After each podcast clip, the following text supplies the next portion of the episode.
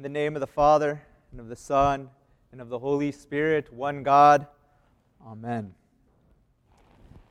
Today we have heard a parable of our Lord, and I have the dis- difficult task of trying to reveal something that seems almost self evident from the parable itself. On the surface, it seems to be simply a parable of those who make excuses not to come to the heavenly banquet. For of course, it's a parable, and all of the parables are talking in some measure of the kingdom of heaven and what that is like. Here, it seems that there are simply just people who make excuses not to go. So, the task before for me as the homilist today is to try and reveal how that is relevant for those of us who are Christians, those of us who ostensibly have said yes to that invitation that the Master has brought out, those who um, have said, Yes, I want to come to that banquet. I want to partake. I want to be with the Master. But just like all of the parables, the parables are told to us. They weren't just told as historical things just for that one person that it was told to, or that audience.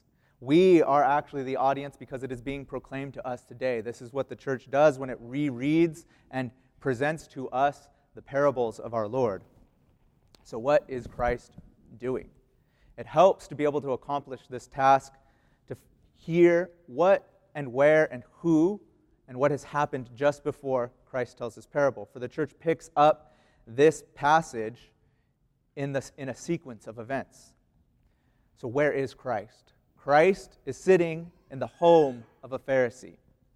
He has just healed a man on the Sabbath in front of this Pharisee and many others, and he has challenged them to say, Am I, Can I do this? Just before this, Christ has said, Yes, of course I can. And you would be a hypocrite to stop me because, of course, you bring your working animals, your donkeys, your oxen, to get water on the Sabbath.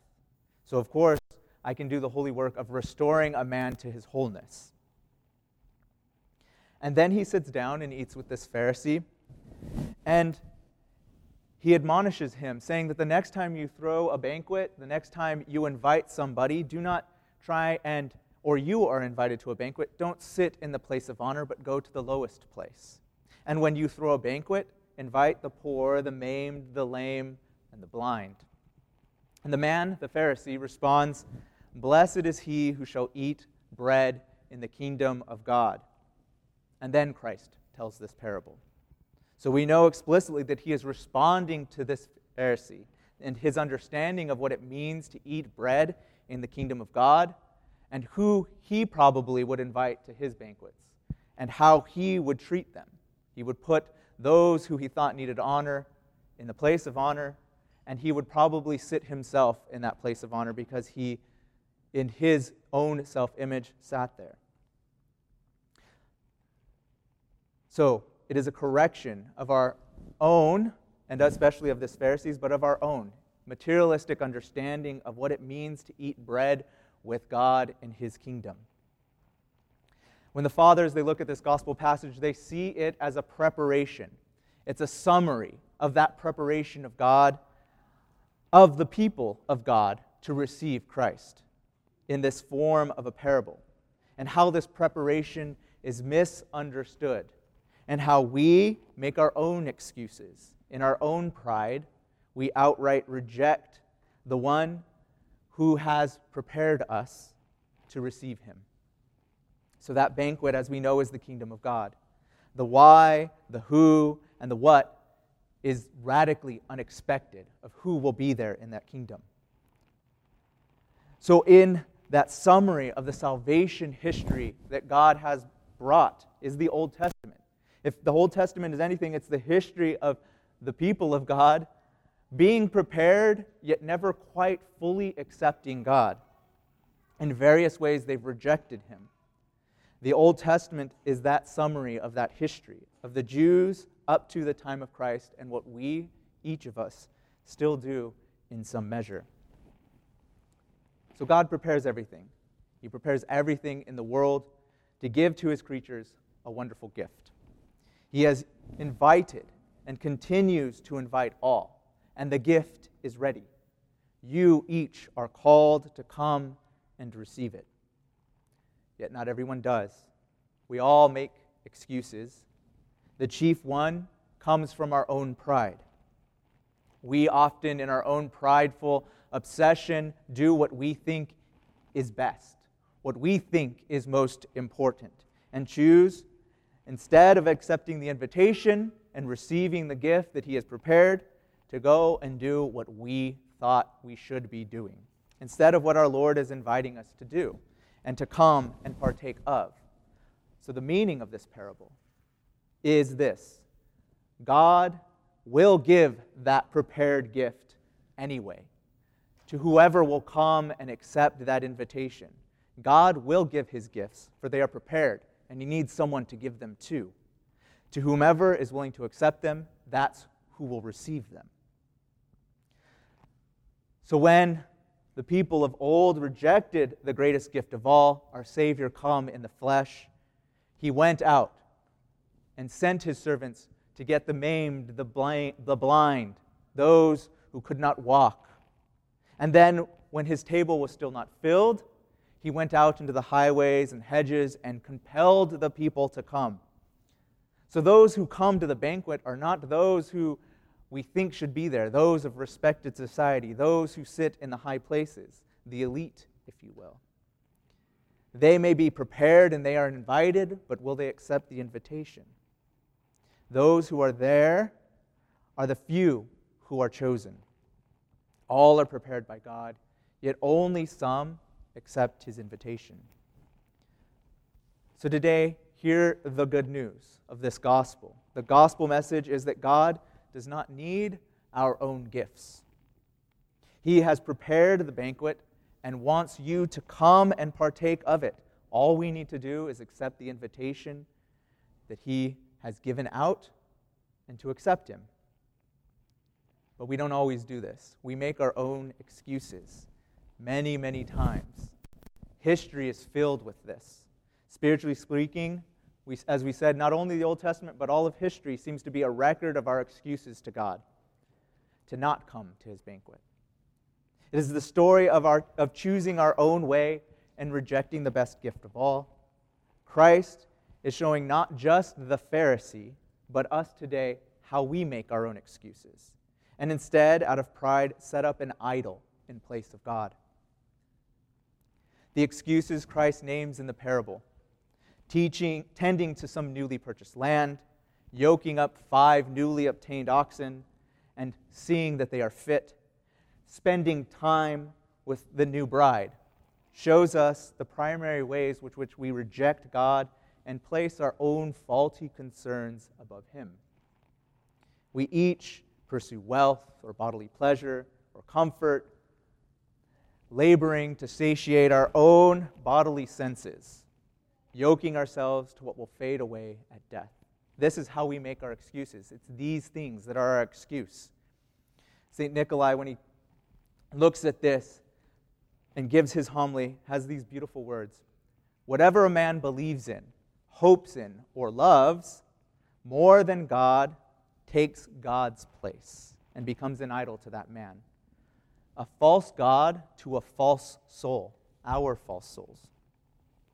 That, that about which a man most often thinks, that he most loves and most zealously desires.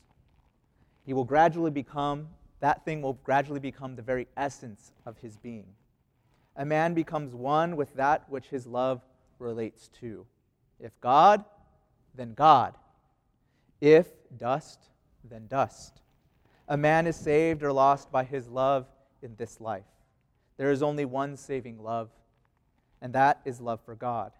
Every other love is loss. This is the story found over and over and over again in the Old Testament. The people turning from God toward Mammon, toward Baal, toward Moloch, toward Asherah, toward wealth, power, luxury, and pleasure. Each of these, mo- sometimes, all of them, each of them, and sometimes all, are chosen instead of God. When the proper time came and the invitation was given to come to the banquet of heaven. The people who ought to have been best prepared to come and accept the invitation rejected it. They chose what they thought was the place of honor for themselves. But this isn't the story just of the Jews. We Christians, in many ways, act like that Old Testament people of God. I wonder sometimes if it could be any other way, for we are the people of God in the church. We take the same action. We think only in terms of physical reward, of eating in the honored place, like the Pharisee dining with Jesus, of becoming the elite by the rules of the world. We love these more. I know I do sometimes and choose and love these more than God. So these will one day be gone, and that love which I have invested in, and perhaps you have as well, will be lost. It will not last. Bishop Dimitri of blessed memory, when he looks at this parable, has these fearful words, which I've kind of be, tried to open up to you, but he says it best. We, however, are guilty of the same rejection in many ways. We put bodily health before spiritual health, worldly learning before knowledge of God, future material secu- secularity before preparation for the eternal life, luxury and self indulgence before care for others. But we, like the Jews of old, fashion our righteousness to suit our own priorities. And there is perhaps no better way to summarize the, this parable's meaning for us, he says, than to rem- remember this that we can be replaced. Just because you have the invitation doesn't mean you're coming to the banquet. The sole difference between us Christians and the Jews of old is that now the invitation is open to all. The invitation has been made. We are now given chance to accept the invitation to the banquet by receiving holy baptism, partaking of Christ himself. We are the poor, the maimed, the lame, who have no honor or have something, nothing of worldly value to give, or do we need to ask to, become, to come to the banquet? Christ is filling his table with these who are invited. I am invited, and you are invited. We need to learn better in every way to become that broken people and not see ourselves as the special elite of God blessed in the, world, in the worldly sense. We must understand that the banquet is spiritual and the reward may be hidden away from many, though it can always be glimpsed in the invitation. It is humility that compels us to accept the God of the universe's invitation. Humility and not the prideful excuse, evidenced in the rejection we hear in the parable, and that may be speaking to you today. Our own worrying pursuits and worldly hungers and cares are none other than our pride, which are blocking us from the heavenly banquet. St. Nikolai continues in making this point. He says, We are all paupers without Christ, all maimed, all halt, all blind. Christ the Lord alone can enrich us with his true mysterious riches. He alone is able to heal us from our infirmities. He alone turns our hands to good works and sets our feet on the path of truth and righteousness. He alone is able to open the eyes of our soul and give us the sight to see our eternal destiny, endowed with wedding gifts and every joy. This season and day, today as we commemorate the ancestors of God, is dedicated to the opening up of this banquet invitation to all. Our Lord and God's birth in the flesh is the invitation to all people. And if we recognize that we are maimed, we are the lame and the blind, we will be able to sit at the spiritual and eternal reality of His table. And now that the kingdom of heaven has come to all.